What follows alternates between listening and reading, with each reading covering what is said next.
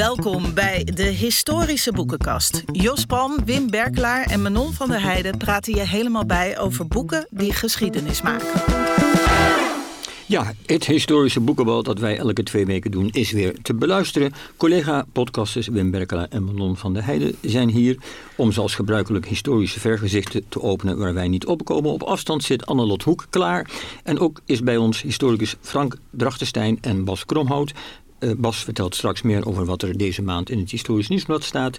En al klaar om later iets te gaan zeggen in de volgende aflevering zijn historici Jeroen Koch en Luc Panhuizen. En die zijn ook al hier. Manon, um, Even je telefoon wegleggen, Manon. Uh, uh, wie, hebben we dit nou, wie, wie hebben we dit nou aan tafel voor het gesprek? Ja, dat moet jij zeggen. Dat moet ik zeggen, oké. Okay. Uh, nou, dan zeg ik het maar. Uh, Frank Drachtenstein hebben we aan tafel. Frank die heeft een uh, mooi boek geschreven over een rebellenleider uit Suriname, uit de 17e, 18e eeuw, namelijk genaamd Kazi, een zwarte rebellenleider. En daarover straks meer. En Annelot, uh, jij bent op afstand, je zit in Zuid-Afrika, maar je bent toch bereid om een boek te bespreken. Welk boek ga jij doen? Ik ga volksvreemd vermaak, de Oost en de West op de Nederlandse podia voor en tijdens de Duitse bezetting van Lizzie van Leeuwen bespreken. En dat is een uh, interessant boek over een vergeten groep podiumkunstenaars uit Suriname, Indonesië en Antillen tijdens de Tweede Wereldoorlog. Juist, en ook daarvoor geloof ik, hè, bespreek ze geloof ik. De jaren dertig neemt ze geloof ik ook mee. Ja. Klopt. En um, ik zei net al, jij zit op afstand. Wat doe jij daar in? Uh, ik geloof dat je in Kaapstad zit. Ben je misschien onderzoek aan doen waardoor er straks weer een, een prachtig nieuw boek komt na je boek over Bali? Ja, dat is zeker de bedoeling, uh, Jos. Ik, ben, ik heb eerst een reis gemaakt van zes weken en ook, een, ook onderzoek gedaan in Namibië.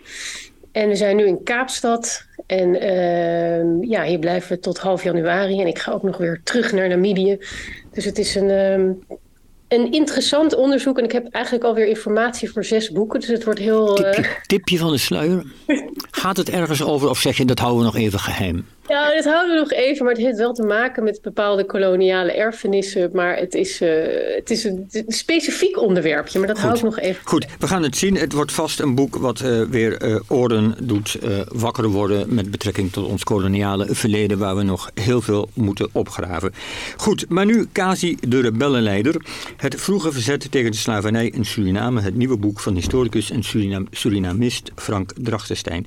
Um, Wim, Manon, hadden jullie ooit gehoord van Kazi naar wie? Ik laat eerst naar Wim, onze kenner van koloniale geschiedenis. Wim, uh, vertel, heb jij er ooit van gehoord? ligt al voor de goal, ik tik hem zelf maar in. Nee, ik moet zeggen, ik ben heel slecht thuis in die koloniale geschiedenis. Ik weet wel een beetje de hoofdlijnen, maar Kazi was voor mij uh, een onbekende grootheid. Ja, en nee, ja, ik, ik, vrees, ik ook niet dus.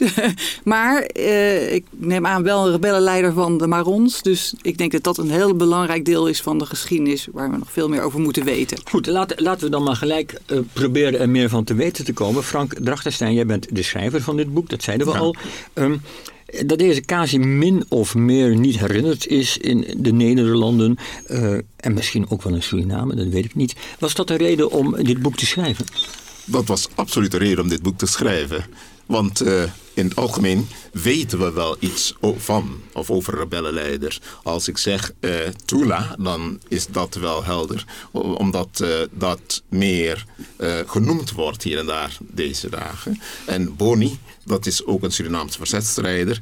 Maar helemaal als ik zeg Anton de Kom. Maar deze ja. mensen zijn vooral bekend vanaf de periode, zeg maar gerust 1800, 19e, 20e eeuw. Maar deze Kazi is al aan het eind van de 17e en de 18e eeuw tot aan 1750 toe. En daardoor is hij wat onbekend gebleven. Hij heeft te vroeg gepiekt, zeggen we dan. Hij heeft te vroeg ja. gepiekt. Maar vertel even... Of pionier. Of pionier. Wat, wie was hij en, en, en wat, wat, waar kwam hij vandaan? Wat, wat, weet, wat weten we, weet je daarvan? Wat ben je daarover te weten gekomen? Kasi wordt uh, in de Maron-gemeenschap genoemd. Kasi Umpumbu. Umpumbu is een plaats in uh, uh, het tegenwoordige Democratische Republiek Congo, waar vroeger de koninkrijk Luango koninkrijk lag. En hij kwam uit die regio en hij sprak ook de Luango-taal met zijn mannen, met zijn mederebellen. En daaruit is af te leiden dat hij daar vandaan kwam. En de naam Mpumbo geeft ook aan een plaats in datzelfde gebied, de Democratische Republiek Congo. En hij kwam al vroeg in Suriname, ergens rond 16. 90. En, en hoe, hij was als een jonge slaaf, hij is, slaaf is gemaakt, als jonge slaaf verkocht. gemaakt in Suriname ja. terecht te komen. Ja. En um, even toch ook, um, de, de, de, is er, is, zijn er bronnen over hem? Is er mondelinge overlevering? Hoe, hoe, hoe haal je zo'n iemand die zo vroeg, lang geleden is, heeft rondgelopen, hoe haal je die tevoorschijn? Uh, er is een mondelinge overlevering en er zijn bronnen. En die mondelinge overlevering en de bronnen heb ik met elkaar gecombineerd. Daar waar ze elkaar aanvulden. Of daar waar uh, delen ontbraken. En uh, er is over hem geschreven, maar in, in mindere mate. Een uh, Richard Price, die enige tijd bij de Maron heeft vertoefd heeft die mondelinge overlevering, op papier gezet. Dat, is een antropoloog, dat is een antropoloog die tussen Marons ja, heeft, heeft geleefd. De, de Marons en, eigenlijk, over wie hebben we het dan eigenlijk? Uh, Marons zijn in dit geval de ontsnapte slaafgemaakten die gedurende de hele periode van de slavernij tussen uh, zeg maar gerust 17, 1650 tot uh, de einde van die slavernijperiode 1863 in het binnenland geleefd hebben en zelfstandige gemeenschappen hebben opgericht. En tegenwoordig zijn er een stuk of vijf, zes van die gemeenschappen die nog altijd in dat binnenland van Suriname wonen. En voor de mensen die daar niet mee bekend zijn, intussen zijn ze gezamenlijk zo'n 125.000 inwoners en maken, zijn eigenlijk de één na grootste bevolkingsgroep in het ja, land. Het waren, ze werden toen de weggelopers. Ze, ze werden toen ook wel eens de weggelopen slaven ja. En hun reputatie, ik heb altijd het idee dat die, hun reputatie een tijd lang heel, niet, niet bepaald goed was. Of, of uh, dat ze nou ja, we gaan de termen die ervoor genoemd werden ja, niet, niet herhalen nu. Dat moet jij ja, okay, maar je begrijpt wat ik bedoel. Ik, ik, snap het heel goed. Ja. ja, de reputatie was in zoverre niet goed dat men uh, hen zag als natuurlijk uh, niet zozeer rebellen, maar als moordenaars, rovers. Ik ken het verhaal wel. Maar inmiddels is dat natuurlijk uh, anders. ze worden gezien als de ultieme vrijheidsstrijders. En ja. de leiders krijgen dan nu, zoals het eigenlijk betaamt, een, een belangrijker plaats in de geschiedenis. En in die tijd zelf, uh, hoe, hoe werd er toen, waren ze een, voor zeg maar de witte overheersers, waren ze een bedreiging, vormden ze als het ware een parallele macht daar ergens, want het waren mensen die vluchtten de bossen in, diep het oerwoud in, waren ze een, langs, werden ze een tegenmacht, een bedreiging? Ze werden een uh, enorme bedreiging. Deze Kasi heeft ongeveer 40 jaar in die eerste, vanaf de komst van de, uh, de Nederlanders, vanaf 6 maart gerust 1690 tot aan 1750 toe, uh, daar in het binnenland vertoefd. En kleinschalig begonnen met een tien ontsnapten en uitgegroeid tot een een macht van ongeveer 600 mensen, bestaande uit vijf dorpen en nog naderhand zich gebundeld met anderen, die zich dan Saramaka gaan noemen. En zo'n grote druk hebben uitgeoefend dat zo rond 1750 die koloniale overheid in Suriname gedwongen was vrede met hen te sluiten. Ja, maar Frank, hoe, ja. kan, hoe kan het dat, zo, ja, dat zo iemand 40 jaar, laten we zeggen... Uh, ik zou niet zeggen ongestoord, maar toch min of meer ongestoord uh, rondloopt. Je zou toch verwachten dat die koloniale macht dat uh, zou aanpakken? Hoe dat kan is, dat? En daar gaat het, het verhaal juist over. Ja, maar Want, vertel, uh, simpel, voor ons. ze beginnen met tien man, komen daar in dat binnenland terecht nadat ze plantage verlaten en voeren aanvallen uit, moedigen anderen aan, Anderen sluiten zich bij hen aan. Ze worden groter. Er worden tientallen expeditietochten ondernomen om ze te achterhalen. Deze leiden weer tot kennis van dat binnenland. Guerrilla-technieken, met steun van inheemsen soms, groeien nog verder. Uh, onderhouden een voortdurend contact met de plantages in de regio's waar ze zijn. Hun aanwas groeit ook. De expeditietochten leveren niets op, zijn zelfs zo uh, machteloos in die jungle, in strijd met hen. Zo sterk zelfs dat de expeditielegers in feite aanvoer zijn voor maar onszelf, omdat die zich laterhand ook weer bij hen aansluiten, eenmaal kennis van het binnenland. En dat maakt dat ze op termijn niet te verslaan zijn. Maar is het, niet, is het nooit zo geweest dat die uh, koloniale machten in de gaten hadden het belang van de figuur Kasi en gedacht hebben, we moeten die Kasi proberen uit te schakelen? Gewoon hadden ze hem in beeld. Hadden ze Kasi in beeld? Ze hadden natuurlijk Kasi in beeld, maar op een bepaald moment gaat het niet echt meer om Kasi. Ze noemen wel de dorpen van Kasi. We zijn op zoek naar Kasi, omdat hij kennelijk een, noem het maar, wij zouden tegenwoordig zeggen, een briljante leider is. Maar uh, om die reden zijn er telkens weer nieuwe uh, uh, aanpakken, nieuwe technieken, nieuwe samenstellingen van expedities of commando's. En ze trekken er telkens weer naartoe.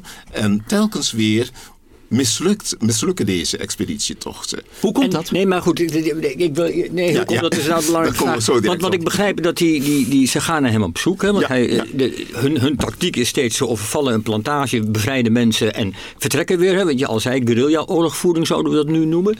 Um, Bevrijdingsoorlog zou ik het noemen. nou ja, goed. Heel goed, eh, Manon. Nee, heel goed, heel juist.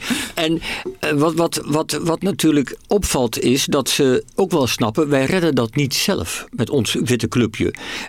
En ze hebben dus steeds schakelen ze gidsen in. En dan hebben ze ook veel contact met de inheemse bevolking. Hoe, hoe gaat dat? Vertel eens. De, de... Nou, uh, ze schakelen steeds gidsen in. In het begin zijn het... Uh, een inheemse oorlog is net voorbij. Zo rond 1678. Van, de inheemse bevolking tegen de overheersers. Ja, tegen de overheersers. Ja. Uh, een van de uh, voorwaarden voor vrede is dat deze inheemsen bondgenomen moeten zijn in de strijd tegen de barons. U kent het wel, dat doen ja. de Uitspelen tegen elkaar. Tegen elkaar. Ja. Die gidsen zijn in eerste instantie niet vrijwillig. Okay. Sommigen weer wel, maar in, in, de meeste gevallen doen ze dat onder dwang. Dus worden deze uh, uh, expedities of patrouilles systematisch om de tuin geleid daar in die jungle. Totdat ze aan de wanhoop toe ah. zijn en uh, terugkeren naar uh, Paramaribo of naar de plantages. En die gidsen onderhouden zelfs contact met de Marons. Achteraf. Ja. Maar, dat moet, maar dat moet toch, die, die Nederlandse overheid, moet dat op een gegeven moment in de gaten hebben? Hebben die daar niet een, een, een maatregel tegen genomen? Ze hebben dat in de gaten. En ze proberen telkens weer met nieuwe gidsen. Ze proberen zelfs uh, uh, slaafgemaakten op de plantages ja. zover te krijgen dat die. Ja, die ik, ik, ik, wil even naar een voorbeeld. Want, je, want in, in, je boek kom ik een voorbeeld tegen van, ik geloof, uh, twee Marons, gevangen genomen, uh, weggelopen slaven ja. die al tot de Marons behoorden. Uh, Bazit en Diamant. Ja, ja, dat is correct. En dat is een geweldig verhaal. Kun je, want die blijven als gids de boel beduvelen. En dat, dat is een soort kat-en-muisspel. Vertel eens hoe, hoe, dat ging. Dat, dat, eh, dat gaat als volgt. Deze twee, laat me dat zo zeggen, deze twee uh, gidsen, Bazot en Diamant, die zijn dan manschappen van Kasi zelf geweest. Ze zijn gevangen genomen bij een aanval op de plantages. En om hun leven te behouden, hun leven te sparen, moeten zij als gids dienen. Dat doen ze dan ook. Ze gaan samen met een expeditielegertje naar het binnenland. En onderling praten ze Luango met elkaar, want ze zijn natuurlijk Luango's net als uh, Kazi zelf. En uh, op de een of andere manier geven ze aan waar de dorpen van Kazi zijn en leiden die gidsen en leiden de, de expeditie naar die dorpen van Kazi. Maar, en je moet het zo zien, uh, de, de, die commando is verspreid in twee à drie groepen die met enig afstand van elkaar lopen. En na ongeveer een dag lopen horen die voorste gelederen geruis en uh, uh, het een en ander voor hen. Ze menen, we zijn nu dicht bij dit dorp van Kazi. En ze komen wat dichterbij en dan ontdekken ze dat ze de achterhoede hebben ingehaald. Fantastisch verhaal. Ga verder. Ja. Maar, en dan? Maar dat bedoelt, en dan? En dan wordt er gedreigd. Dan wordt er gedreigd van, met... Uh, uh, harde straffen, doden. En dan, uh, hoe zeggen ze dat, eisen ze of vragen ze van geef ons nog een kans. En dit verhaal herhaalt zich. Maar hoe, hoe kunnen ze daar steeds intrappen? Ze zijn in de jungle. Ja, ze zijn natuurlijk overgeleverd. Ze zijn dus machteloos. Ze zijn machteloos. ze zijn overgeleverd. Het regent. Het is vochtig. Er zijn malaria-muggen en enge slangen.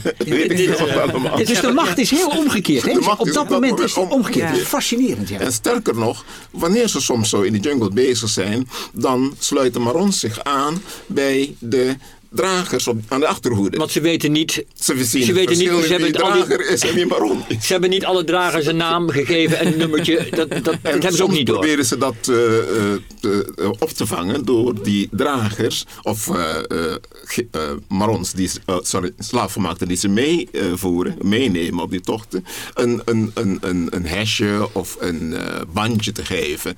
Maar dat helpt in de meeste gevallen niet veel.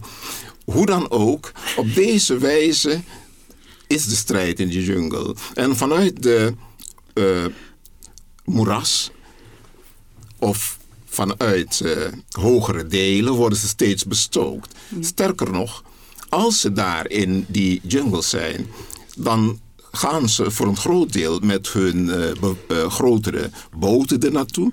Die laten ze achter bij de rivier om veelal te voet verder te gaan. Wat die Marons dan simpel doen, die gaan naar die achtergelaten boten, die proberen ze te veroveren. En dan voelen ze zich gedwongen terug te keren, anders kunnen ze niet die lange voettocht naar de plantages weer. En op die manier zijn ze steeds bezig en om de tuin te leiden en aan te vallen van achter uh, in moerassen, van achterstruiken. En daar worden ze steeds vaardiger in. Dus ze weten, soms bereiken ze, of veelal bereiken ze daadwerkelijk de dorpen, die steken ze dan in brand, maar die weten, de Marons zelf of de uh, ontsnapte slaafgemaakten, die weten allang dat ze aankomen. Dus die zijn weg. Ja, die zijn weg. Maar, die maar, maar dit, dit is een film. Dit is een film. Ben, je al benaderd door... door dit, dit, is gewoon een film. Hey, en Frank, maar, je moet absoluut een film van gemaakt worden. Ja, net, ja, ja, toch Wim? Nee, bedoel, hou je vraag even vast. Maar jongens, is dit een film of niet? Luc Banhuizen, ja? Nou, um, Manon zei uh, zo net bevrijdingsoorlog, hè? Uh, en jij beklemtoont dat uh, deze mensen elkaars taal spreken. En het is een taal uit Afrika. Wij kunnen van bevrijdingsoorlog makkelijker spreken omdat we weten dat er Suriname uit voortkomt. Maar zij zijn natuurlijk Congolezen in een heel ander werelddeel. En wat is eigenlijk hun perspectief? Waar doen ze het voor? Willen ze inderdaad een eigen staat stichten? Nee, denk ik dan, maar daarom stel ik de vraag. Of is het meer dat ze verborgen willen blijven voor de overheerser? Of wat is hun perspectief? Nou, wat doet die Kazi om die, die dorpen bij elkaar te houden? Je moet het zo zien. Uh, de eerste mannen van Kasi spreken de taal.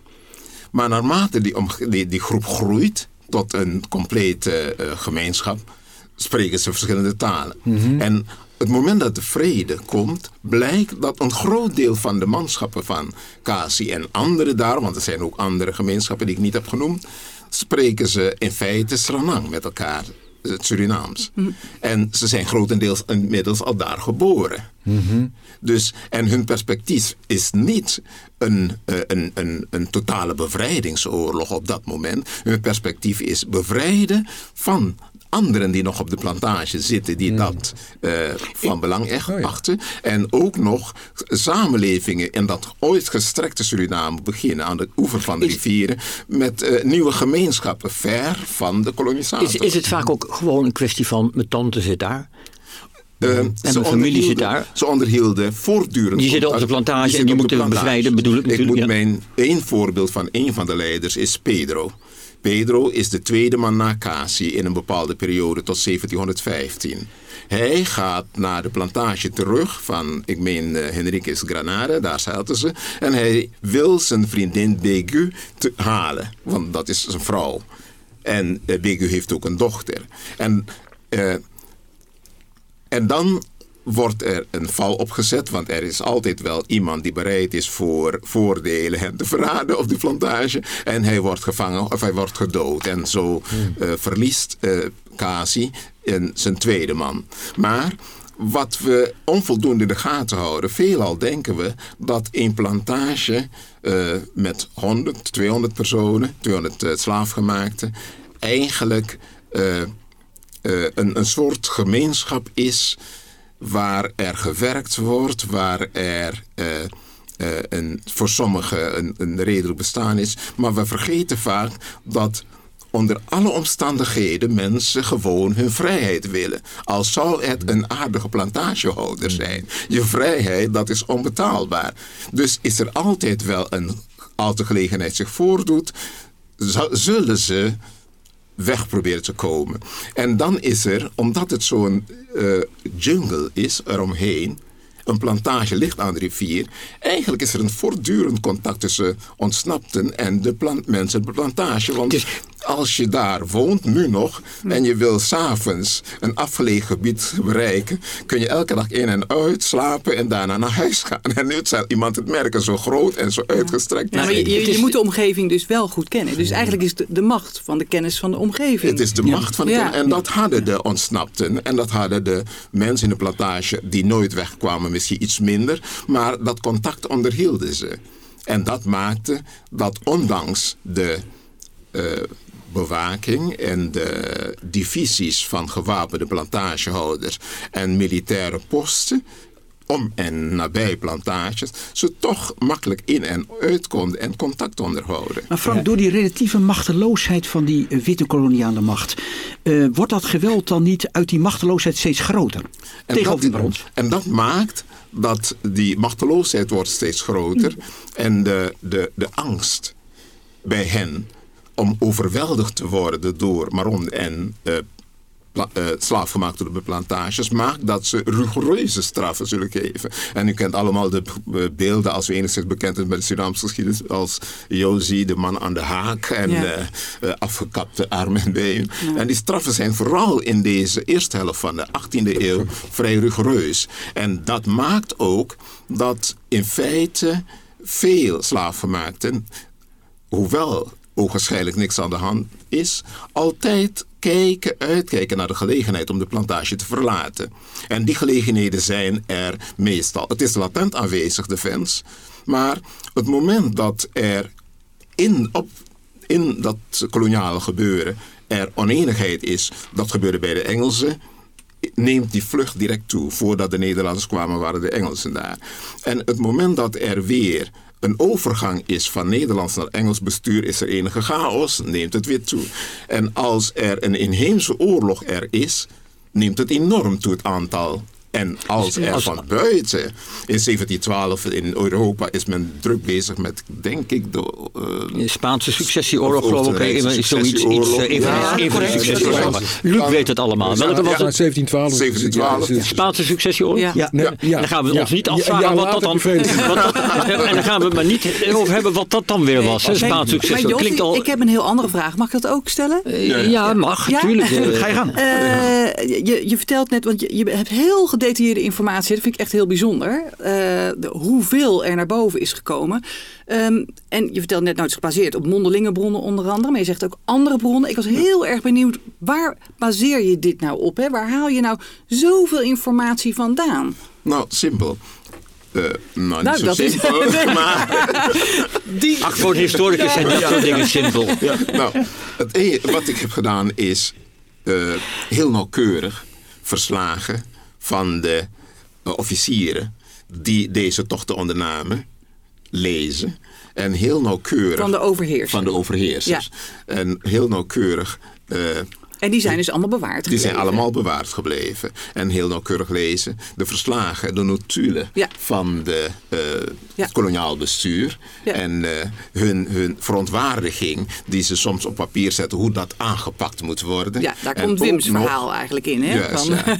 En ook nog uh, de, de, de getuigenissen van slaafgemaakten die voor noem het maar, het gerecht verschijnen. Ja, precies. Dus er zijn ook allemaal rechtelijke bronnen en er zijn getuigenverklaringen. en verslagen en noem maar op. En dat alles bij elkaar, dat is in, uh, in het archief te achterhalen. Zei je dat je dan wat... Uh, zitvlees moet hebben.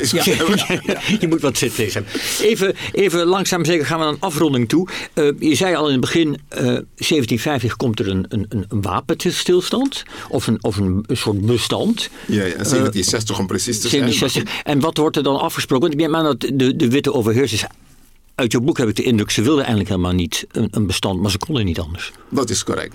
Uh, het, het, uh, meerdere malen sturen ze boodschappers naar de manschappen van Kasi en maar vooral naar de Samaka, zo heten ze dan intussen, want ze zijn intussen 2000 uh, ontsnapten, mhm. inclusief die van Kasi zelf. En uh, die vredespogingen mislukken, omdat de uh, ontsnapten, de Marons, eigenlijk niet geloofden dat de kolonisators, de kolonisator daadwerkelijk vrede wensten. Maar uh, op een bepaald moment, zo rond 1760, 1750, loopt het uit de hand. Er is een grote opstand, niet bij Kasi, maar in het oosten van het land. In het, het uh, Kommerwijnrivier, het Tempati-gebied nabij. En daar gebeurt er iets bijzonders. Meer dan vier à vijf plantages is er een opstand tegelijk. En er uh, ontsnappen een stuk of drie tot vierhonderd mensen. En uh, ze bezetten dat gebied zo'n beetje gedurende een week of twee. En dan voelt de koloniale overheid aan van dit loopt erg uit de hand. We beheersen het niet meer. We beheersen het niet echt meer. Het betekent niet dat de kolonie zou ophouden te bestaan. Dat misschien nog net weer niet. Maar het was daadwerkelijk in gevaar. En dan uh, is er een van de, noem het maar, leiders van de opstandelingen in het oosten van het land. Een zekere Binti Bassiton. Hij komt uit uh, een van de Engels sprekende eilanden met de plantage-eigenaar in Suriname. Kon lezen en schrijven in het Engels, weliswaar niet optimaal. en die liet brieven achter als er weer zo'n plantage was aangevallen. En in een van die brieven liet hij weten dat uh, ook zij niet zo vanzelfsprekend uh, de plantages aanvielen en uh, doden achterlaten en lieten en dat soort dingen nog meer. En dat grijpt de koloniale overheid aan om een correspondentie te beginnen. En dan is er een dialoog. En dat leidt in 1760 tot vrede. En 1762, 1768 met de drie belangrijkste Maron-gemeenschappen in Suriname. Oké, ze hebben een redelijke opstandeling gevonden. De, de, de, witte, in hun ogen althans. Goed, um, Kasi zelf, hoe is daarmee afgelopen? Weten we daar iets van? Ik, ik, ik laat zien dat Kasi met uh, beeldmateriaal, omdat één uh, uh, landmeter meeloopt. Uh, Lavaux heet die man. Uh, hij tekent en tekent aan. En hij tekent ook een plaatje waarin rond 1730, 1736 uh, een grote aanval is op de zes, vijf dorpen van Kasi. En deze worden vernietigd. Maar Kasi ontsnapt. Hij is kennelijk gewond, want we zien dat hij, hoe met tekening is niet optimaal, in een hangmat wordt weggedragen. We weten dat hij in een ander deel van het land uh, mogelijk nog terecht is gekomen. Maar Kasi verdwijnt uit beeld zo rond 1735, 1740. Dan maar, maar ze hebben hem dus nooit te pakken, nooit te pakken Dus dat maakt de mythe en de figuur alleen nog maar groter. Dat maakt het alleen maar ja, groter. Ze hebben hem nooit te pakken Nee, ze, ze, konden hem bij leven niet krijgen en bij dood ook niet. nooit niet. Maar intussen waren er jongeren, want dan 30, 40 jaar in de jungle is, dan ben je snel oud. waren er jongeren die zijn plaats hadden ingenomen. De, de blijvende betekenis. Ik kijk ook even naar Manon en Wim. Ja, uh, ja, ik, ik, ben daar juist heel erg benieuwd naar. Hè? Is, in hoeverre dit nou een soort voorloper is geweest. En ook een voorbeeld voor uh, latere ja, opstandelingen. Voor bijvoorbeeld Boni, voor uh, ja. Ellen Toussaint, ja. of heet die? Uh, de, de, Hebben we daar enige info? Of misschien is dat volgend onderzoek wat, uh, ja. wat we moeten wat doen? Wat we moeten doen. Nou, ik weet wel dat de kennis en de vaardigheden en het, het, het kunnen bestaan in de uh, Amazone jungle daar in Suriname, zoals het nu nog is als je daar op bezoek gaat. Voor sommigen is het zelfs paradijselijk. Ver te verkiezen was boven de plantage, hoe aardig ze ook dan zouden kunnen zijn. En die kennis en vaardigheden zijn ook overgedragen. Als Bonnie aankomt, dat is zo rond het einde 1750 als Kasi mm -hmm. beeld raakt, dan is er veel vaardigheid, kennis. En ja. dan weten we dat de koloniale overheid het was Kasi, waren die anderen, was er geen vrede, het niet zou kunnen volhouden. Ja. Uh, het voortbestaan zou daadwerkelijk. Dus ze bouwen voort op ervaringen. Voort van, op eh, ervaringen en kennis van de voorgangers. Ja. Helemaal tot slot, waar ik ook wel benieuwd naar ben. Je hebt nou dit boek geschreven over een, een vergeten rebellenleider. Ja. Uh, en ik, ik vroeg je waarom, omdat hij vergeten was als antwoord. En hij verdient het om niet vergeten te zijn. Absoluut. Ik, ik ben toch ook wel benieuwd, zit daar ook nog een andere gedachte achter? Namelijk bijvoorbeeld, ik wil vooral laten zien hoe, uh, uh, hoe, hoe, hoe weerbaar wij toen al, de Surinamers toen al waren. Dat zeker. Het heeft met zelfbesef te maken, zo'n boek als dit. Veelal wordt uh, uh, de, het vermogen, de weerbaarheid en uh, de intelligentie en de, de, de, de, hoe zeg je dat? Overzicht op politieke vaardigheden en ontwikkelingen. En overzicht op wat er buiten hun plantage om gebeurde. Ja, strategisch inzicht. Wordt niet onderkend of onderschat. Uh, men kende slachtoffer.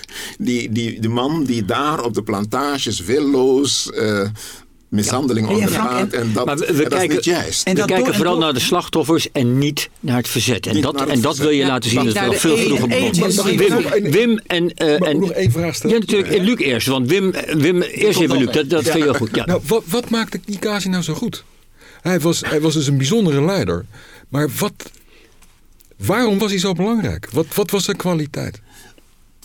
Uh, uitgesproken wordt dat niet. Maar wat we wel merken is dat hij in staat was verschillende Maron uh, groepen die her en der verspreid was, bij elkaar te brengen.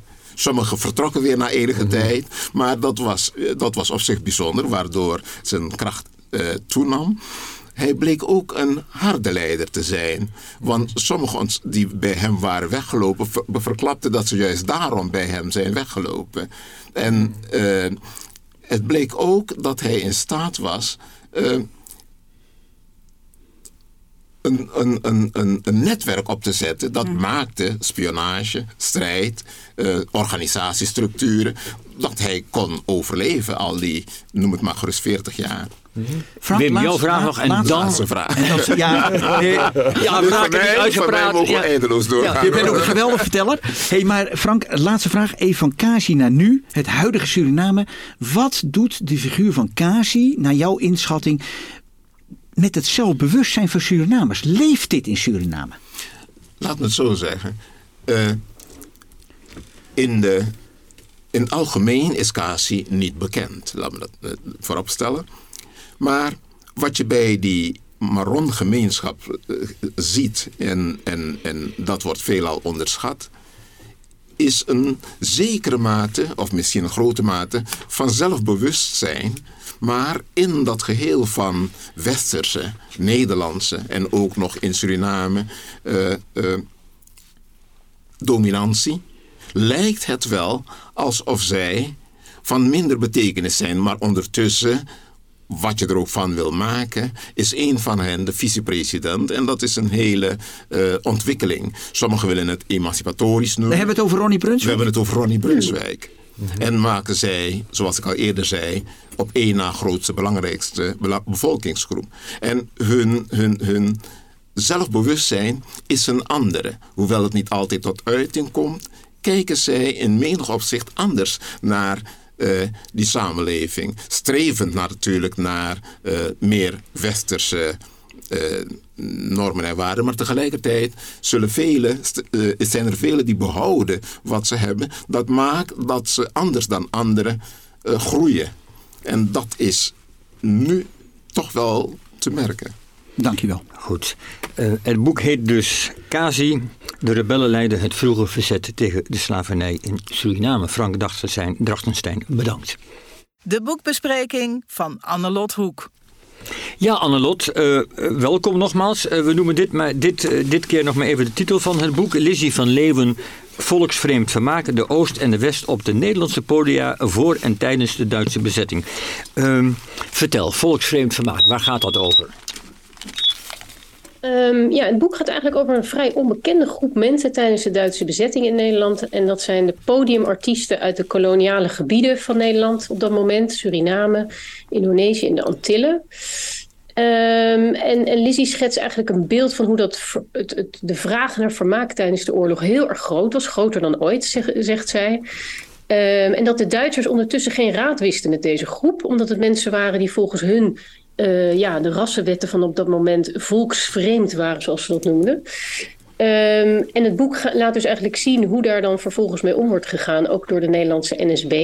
Dus het is een boek dat ook heel erg gaat over, over racisme in Nederland en, en koloniale ideeën. En over de overlevingspogingen van deze groep om hun werk verder te kunnen zetten. Dat, dat houden we even vast, Annelot. Maar ik, ik besef net dat ik je natuurlijk eerst had moeten vragen. Annelot, normaal zit je bij ons. Nu zit je op afstand uh, in Kaapstad, honderden kilometers ver weg. En je hoort ons allemaal kwetteren. Hoe is dat? Denk je, mijn god, wat is dat voor een geval? Zoot je daar? Of wat denk je eigenlijk? Nee, ik vind het hartstikke interessant. Ik heb met veel interesse net zitten luisteren. Dus het is voor mij heel leuk om, uh, om op deze manier toch in de uitzending aanwezig te kunnen zijn. Goed, um, dan gaan we weer terug naar het onderwerp. Je zegt net, het, het boek gaat dus A over uh, muzikanten die als uh, exotisch worden gezien in Nederland in de jaren 30 en in de oorlog. En het gaat ook over hoe de, de, de machthebbers en de Nederlanders ermee omgingen. Dus ook over racisme, zeg je. Uh, maar voordat we daar allemaal komen, over wie en wat hebben we het eigenlijk? Wie zijn die muzikanten en wat voor soort muziek hebben we het over? Um, ja, dat gaat vooral over um, jazzmuzikanten en uh, allerlei dansers en danseressen, gamelandspelers, uh, krontjong bands, Hawaiian ensembles. En dat waren mensen met allerlei uh, namen die hier erg exotisch klonken, zoals Kit Dynamite, Bob, Boy Edgar, Teddy Cotton, Cubaanse Max, uh, ja, en zij kwamen dus zoals gezegd uh, uit, de, uit de voormalige kolonie, uit de Oost en de West. Dus dat werd ook hier verbonden met elkaar. En ze traden op in allerlei clubs, in, in cafés in Rotterdam en in Amsterdam en ook in Den Haag. En, en, en uh, ja? ja en, en kwamen ze hier voor werk of voor opleiding en was dit een toevallig gat in de markt wat ze ontdekten? Of kwamen ze hier al naartoe met het idee van, oh, we kunnen daar wel leuk verdienen als muzikanten? Um, nou, Lizzie van Leeuwen schetst een beeld dat deze mensen vooral na de Eerste Wereldoorlog deze kant op zijn gekomen. En dat deden ze voor ja, ofwel werk of uh, studie. Um, en het waren natuurlijk ook mensen die hier hun geluk kwamen beproeven, die hier als muzikant aan de slag uh, wilden, maar ook mensen die toevallig hier muzikant zijn geworden. En uh, ja, toen de Tweede Wereldoorlog uitbrak en met de Duitse bezetting konden ze eigenlijk gewoon niet meer terug en kwamen ze hier vast te zitten. En de muziek die ze maakten, die was voor de oorlog eigenlijk ook al heel erg populair. Zoals Krontjong en uh, de Hawaiian muziek. Um, maar dat gold dan weer niet voor de jazzmuziek, die vooral door de Surinaamse migranten werd meegenomen. En die hier dan op die Nederlandse podia werden gespeeld. Um, en dat was ook vooral dat laatste genre wat veel beroering uh, bij de Nederlandse autoriteiten uh, wekte. Ja, want dat was, zoals men dat toen noemde, negermuziek. Um, ja, dat, dat woord wordt vaak genoemd in het boek. Dat, ik moet eerlijk zeggen dat ik dat soms wel wat uh, iets te veel vond. Okay. Maar inderdaad, dat werd, zo werd dat gezien. En dat werd heel erg geassocieerd met, met losbandigheid en zedeloosheid. En um, ja, het zou ook gevaar zijn voor witte vrouwen. Daar zouden dan weer allerlei kinderen uit voort kunnen komen. Dat moesten we allemaal niet hebben. Dus het is ook wel heel fascinerend om te zien hoe Nederland in de jaren dertig natuurlijk een uiterst ja, Nederland was op dat moment een, een, koloniaal rijk. En dat, dat uitte zich ook heel erg in al dit soort racistische ideeën. Ja, wat ik interessant vind, de schrijver, uh, schrijfster moet ik zeggen natuurlijk, verklaart de populariteit van dit soort exotische muziek door te wijzen aan de behoefte aan ontsnapping uit de dagelijkse harde werkelijkheid van die Tweede Wereldoorlog. Um, hoe kijk jij daarna? Nou ja, ik denk dat het natuurlijk ook wel iets te maken heeft misschien met het willen wegdromen bij die koloniale nostalgie. Uh, waar men naar, naar verlangde op dat moment. Want, want dat is wat dit boek, vind ik, ook wel goed duidelijk maakt. Is, is, uh, ik, als het over de Tweede Wereldoorlog gaat, dan hebben wij natuurlijk vooral over onze eigen slachtofferrol daarin als, als, de, onder de Duitsers. Maar dit boek laat natuurlijk juist door op deze groep in te zoomen heel goed zien dat Nederland op dat moment een, een, een koloniale rijk was. Um, en, en ja, en het gaat dus heel erg over onze eigen koloniale overheersing elders in de wereld. Maar, maar speelt dus- zich dat dan, werkt dat dan ook hierdoor? Want ik, ik denk bijvoorbeeld meteen van, dit zijn gewoon de koloniale verhoudingen, die worden, die worden getransporteerd van uh, de Oost of de West naar Amsterdam en Den Haag. Uh, inboeling, doe, ons, doe, doe maar je kunstjes voor ons. Hoe kijk jij daarnaar? Um, ja, dat, dat zal zeker ook uh, mee kunnen hebben gespeeld. Maar wat ik vooral fascinerend vond om te zien is hoe uh, die ideeën worden dan uiteindelijk heel erg op die NSB vastgepind. Hè, en die behandeling die ze uiteindelijk ondergaan. Terwijl dit soort ideeën waren er al in de jaren dertig. En die leefden dus ook bij best wel een groot gedeelte van de Nederlandse bevolking tijdens de Tweede Wereldoorlog. Hey, maar tijdens die Tweede Wereldoorlog, Annelot, die Duitse bezetter. Hoe, hoe reageerde die met dat Arisch superioriteitsdenken? Hoe reageerde die op deze ontwikkeling? Of ging dat een beetje langs ze heen? Of waren ze zelfs neutraal of welwillend? Nou, dat vond ik dus ook wel opvallend. Um, uh, officieel gezien uh, was het natuurlijk een onderdeel van dat entartende muziek. Dus volksvijandige, volksvreemde muziek, zoals de Duitsers dat dan zagen. Maar je ziet dat ze er in de praktijk eigenlijk niet zo goed raad mee weten. En uh, ze, ze laten die, die cultuurpolitiek eigenlijk over aan de NSB. Die moet dat uitvoeren. En het merkwaardige is dat je ziet dat die NSB veel, uh, veel harder hier tegen optreedt en hier veel kleinburgerlijker over is, over uh, exotische muziek, om het maar zo te zeggen, dan die, dan die Duitsers. En dat die Duitsers, um, ja, nou, Lizzie van Leeuw schetst een beeld dat zij vooral de klassiek Javaanse muziek en cultuur erg konden waarderen. Dus dat die Duitsers vanuit hun cultuur eigenlijk wereldlijker en cosmopolitischer waren dan de Nederlanders. En daarom wellicht uh, toch een beetje daar meer uh, begrip voor hadden. En tegelijkertijd was het natuurlijk ook zo, dat, dat, dat lees je ook in het boek terug, dat die Duitsers de Nederlanders ook niet al hun vermaak wilden afnemen. Het was natuurlijk heel belangrijk dat wij het ook leuk zouden vinden onder de Duitsers, om het maar zo te zeggen. En als zij al, uh, al onze uh, pleziertjes weg zouden nemen, zou dat een hele onpopulaire maatregel dus, zijn. Dus de ideologie, de, dus de strakke nazi-ideologie kende ook een soort repressieve tolerantie. Zo van een pragmatische opstelling. Ja, het lijkt erop alsof ze eigenlijk niet zo goed raad wisten met deze specifieke groep. Ja. Um, en dat had, ook, het had natuurlijk ook te maken met de grote aanwezigheid van Indische uh, Nederlanders. Um, ja, die, die, die maakt natuurlijk een groot deel uit ook van de Nederlandse samenleving. En ik denk dat ze, uh, of dat beeldschets van Leeuwen, dat ze, ja, ze, ze, ze, wisten er eigenlijk niet zo heel goed raad mee. En dan langzaamaan wordt het steeds uh, wordt het allemaal steeds scherper aangesteld, alle wetten. En, maar dat je ziet toch dat de NSB vooral degene is die daar enorm stevig tegen optreedt. Ja, wat ik ook mooi vind in deze, deze aflevering is... we hebben alle gasten ook voor de volgende aflevering al aan tafel of vlak bij ons zitten. En historicus Jeroen Koch, die de volgende aflevering gaat vertellen... over een prachtig boek wat hij geschreven heeft... zit steeds zo met zijn handen in zijn gezicht... ja, en te knikken als iemand iets verstandigs zegt. En af en toe zegt hij, beweegt het hoofd niet en denk ik, gaat het nog wel goed? Maar Jeroen, gaat goed, zegt Jeroen. Dus, dus uh, maar, maar, maar even nog, Annelot, uh, waar we natuurlijk. Ze schetst ook een beeld als je het wat overdreven zegt, dat Duitse officieren en zo, die Nederlandse kroegen waar die muziek zich afspeelt, in en uitlopen. Maar ondertussen wordt de repressie wel steeds groter. En het, leidt er uiteindelijk toe dat, dat artiesten hun muziek gaan vernederlandsen. Bijvoorbeeld de ouderen onder ons, die kennen ze wel, de Kilima Hawaiians. Ja, Jeroen knikt. Dat, dat, die gingen ineens van een oorspronkelijke taal over op het Nederlands. Was dat een soort verdedigingsmechanisme wat al die artiesten zich uh, toe-eigenden? Nou ja, wat je ziet is dat die artiesten uh, enorme veerkracht hadden in het, in het verzinnen van, van manieren om die regels maar te omzeilen. En dat ze zich dus ook voordeden alsof ze een heel ander soort muziek speelden dan ze eigenlijk speelden. Dus ze gaan zich op een gegeven moment ook als Hawaiian band voordoen, terwijl ze dan toch eigenlijk nog jazz blijven spelen. En je ziet dat steeds, de, die, die, die, uh, die NSB die heeft iedere keer weer nieuwe regels waarbij mensen worden uitgesloten, maar daar gaan ze dan ook zelf weer uitzonderingen op maken. Uh, zodat er toch nog een deel dan weer wel uh, een bepaald, bepaald muziek blijft spelen. Dus het is een hele halfslachtige toestand, zou je kunnen zeggen. Waarin je ook weer die, die koloniale politiek terugziet. Dat bijvoorbeeld um, halve Surinamers wel jazz mogen spelen, maar donkere Surinamers dan weer niet. Wat ook onderling natuurlijk voor allerlei frictie zorgt. Dus het is een heel, heel vreemd beleid. Wel, en dan zie je dus ook dat die Duitsers inderdaad die clubs toch heel graag blijven bezoeken stiekem. Ja, komt natuurlijk ook uh, waarschijnlijk door dat... Nou nee, laat, mij, laat ik geen verkeer flauwe opmerkingen maken. Um, de, de, leert dit boek ook iets over het Nederland van toen? Ja, zeker. Dat vond ik juist heel interessant eraan. Het is eigenlijk een boek dat met een klein verhaal over een vergeten groepje mensen toch een groter verhaal vertelt over, de, over het koloniaal gedachtegoed in Nederland in de jaren 30 en tijdens de Tweede Wereldoorlog. En ook hoe Nederland aan de vooravond van de Tweede Wereldoorlog natuurlijk nog een koloniaal rijk was, wat op dat moment uh, op het punt van instorten stond. En daarom, de, de, dit groep, de focus op dit groepje is daarom denk ik heel, uh, ja, heel origineel gekozen.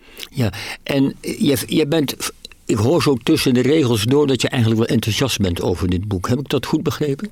Uh, ja, zeker. Het is een onderwerp wat ik, wat ik zelf niet goed kende, moet ik heel eerlijk zeggen. En ik, wat, ik, wat ik ook nog wil zeggen, wat ik heel uh, mooi eraan vind, is dat je ook nog ziet dat veel van die muzikanten ook nog een rol hebben gespeeld in het uh, anti-Duitse verzet in Nederland. Uh, en dat, dat ze dus, terwijl ze deze, op deze manier die regels allemaal probeerden te omzeilen en muziek wilden blijven maken, dat ze ook vaak nog Joodse onderduikers hadden of uh, politiek actief waren. Dus dat is gewoon een hele bijzondere groep mensen. Ja, nou Annelot, uh, ik, uh, we hebben begrepen, ik heb van je begrepen in, uh, toen we elkaar vanochtend eerder spraken, dat je zo druk bent dat je gelijk weer door moet naar iets anders.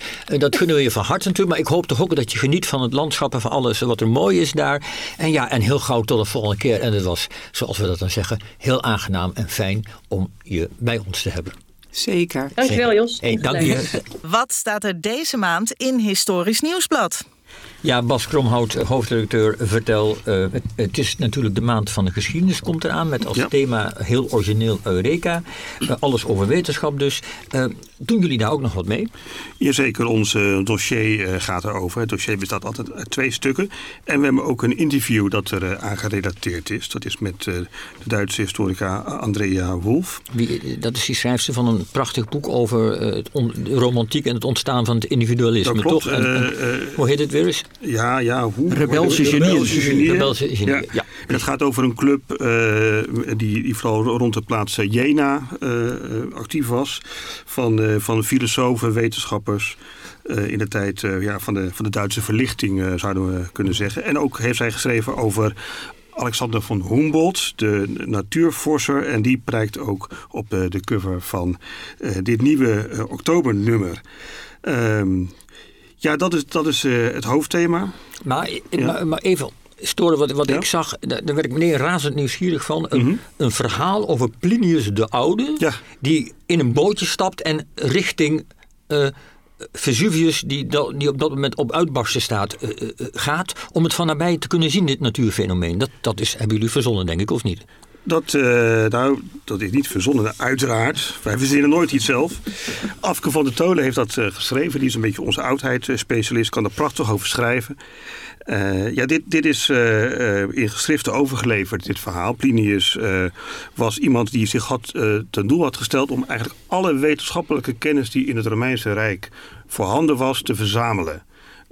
Blijkbaar kon dat nog in die tijd. Hè. Tegenwoordig zou je daar natuurlijk niet aan kunnen beginnen om alle wetenschappelijke kennis. Het is zo gespecialiseerd en in stukjes opgedeeld dat het onmogelijk is. Maar toen had hij het idee, ik ga alles verzamelen. Dus Bas, hij gaat er dan echt naartoe? Hij gaat er naartoe. Hij, hij is dus een, een, empirisch wetenschapper, zou je, zou je kunnen zeggen. Dus hij, hij, wil gewoon met eigen ogen aanschouwen wat zo'n en, en, en hij heeft dat is. dus ook overleefd? Hij heeft dat niet Goed. overleefd. Nee, nee? Nee, hij heeft het niet overleefd. En uh, daarom is waarschijnlijk ook uh, zo'n bekend verhaal... omdat hij uh, aan de, aan de giftige dampen die uit de vulkaan kwamen, is overleden. Goed, en wat, wat staat er nog meer in het nummer? Nou, uh, wat wel interessant is op dit moment in Duitsland uh, zijn er allerlei uh, verkiezingspeilingen die erop wijzen dat de alternatieven voor Duitsland hoog gaat scoren waarschijnlijk. Als we even afwachten wat de peilingen ook, of die ook in werkelijkheid ook worden bewaarheid.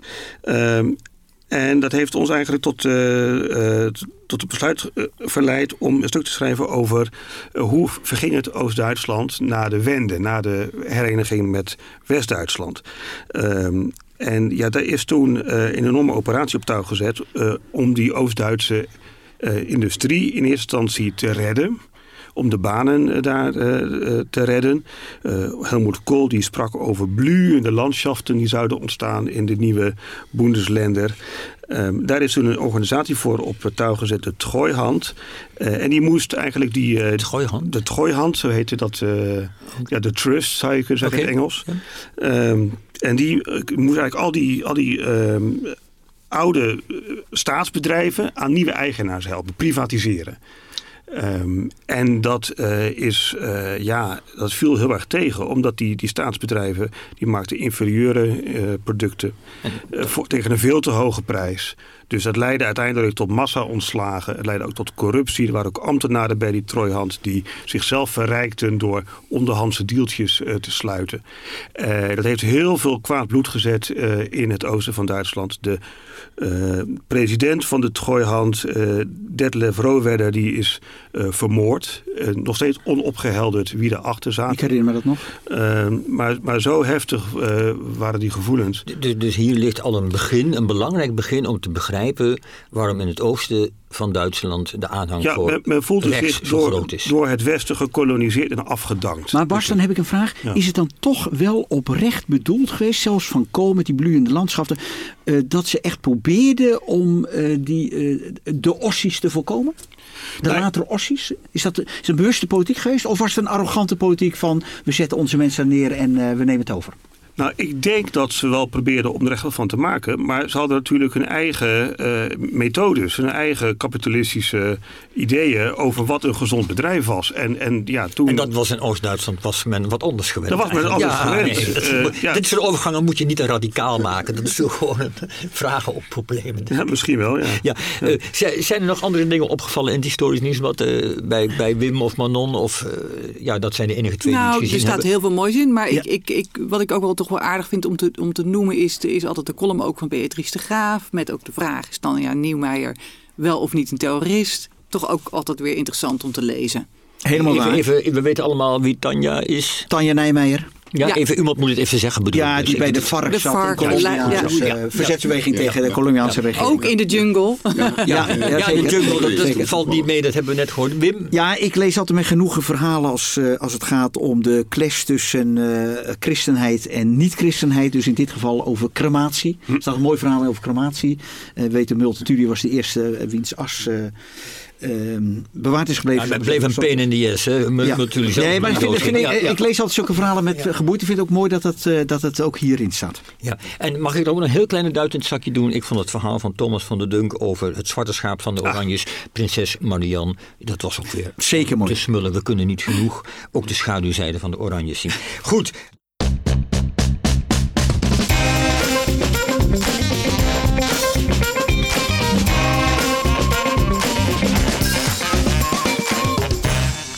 Ja, we hebben nog net wel even tijd voor een tip. Uh, Wim, heb jij nog iets voorbij zien komen? Een boek waarvan je zegt, jongens, uh, wat je in 40 seconden zegt, lezen, lieve mensen. Nou, ik kreeg net het boek binnen um, over... Um, ja, nou ben ik de titel kwijt. Nee. Dat, dat gaat lekker, Wim. Stop. Uh, nee, stop. Nee, is ook nog een boek waar je Heel auteur. Nee, het is een boek waar je wel een titel van hebt. Nou, ik wil... Hoe, ik... hoe is het eigenlijk verder met je? Goed geslapen? Nee, het is aardig goed. Nee hoor, geen zorg. Ik ben natuurlijk benieuwd naar de inleiding van Roxanne van Ieper op het boek wat ik zelf in Duits heb staan van de bekende Walter Kempowski. Eh, Walter Kempowski, dat is Echoloot die altijd die, ja. die mensen aan het woord had, de gewone... Hebt u Hitler gezien, dat boek bedoel Hebt u Hitler ja. gezien? Daar ben ik benieuwd naar, naar die inleiding. Ik vermoed al dat je hebt. Nou, ik kan je troosten, die inleiding van uh, de Roxanne van Ieper is vier bladzijden, dus is niet onaardig, maar het is overduidelijk een inleiding van we zoeken een naam zodat het boek beter verkoopt. Oh, okay. De uitleiding van uh, Sebastian Hafner, beroemde Duitse journalist en publicist, is wel een stuk degelijker. Okay, en nou. de tekst ertussenin is, zoals jij weet, die ken ik, die ken ik. Maar ik ben niks goed. Ja. Um, ja, dan zijn we er wel een beetje. Ja, ik wil nog een heel, heel klein tipje geven, toch ook maar even. Uh, er kwam net een boek uit en dat is geschreven door Britt de Jong, De aanslag op Radio Donna.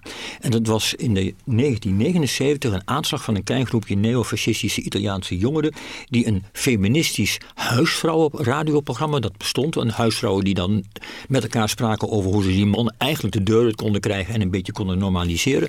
Dat vonden ze, die neofascisten te erg en hebben toen echt met een bomaanslag gepleegd. Al die vrouwen hebben het overleefd. Britt de Jong was toen actief feministe in Nederland, is daar naartoe gereisd, is, daar zijn vriendschappen uit ontstaan en ze geeft een mooi persoonlijk verslag van die vriendschap, maar ook van het drama wat zich toen afspeelde.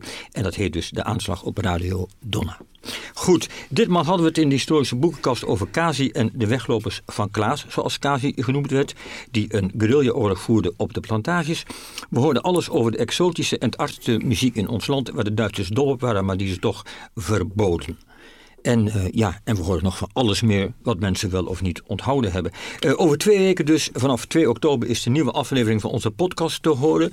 En wat gaan we dan doen weer? We gaan dan spreken, we gaan dan spreken uh, over de oliebaronnenfamilie Kessler.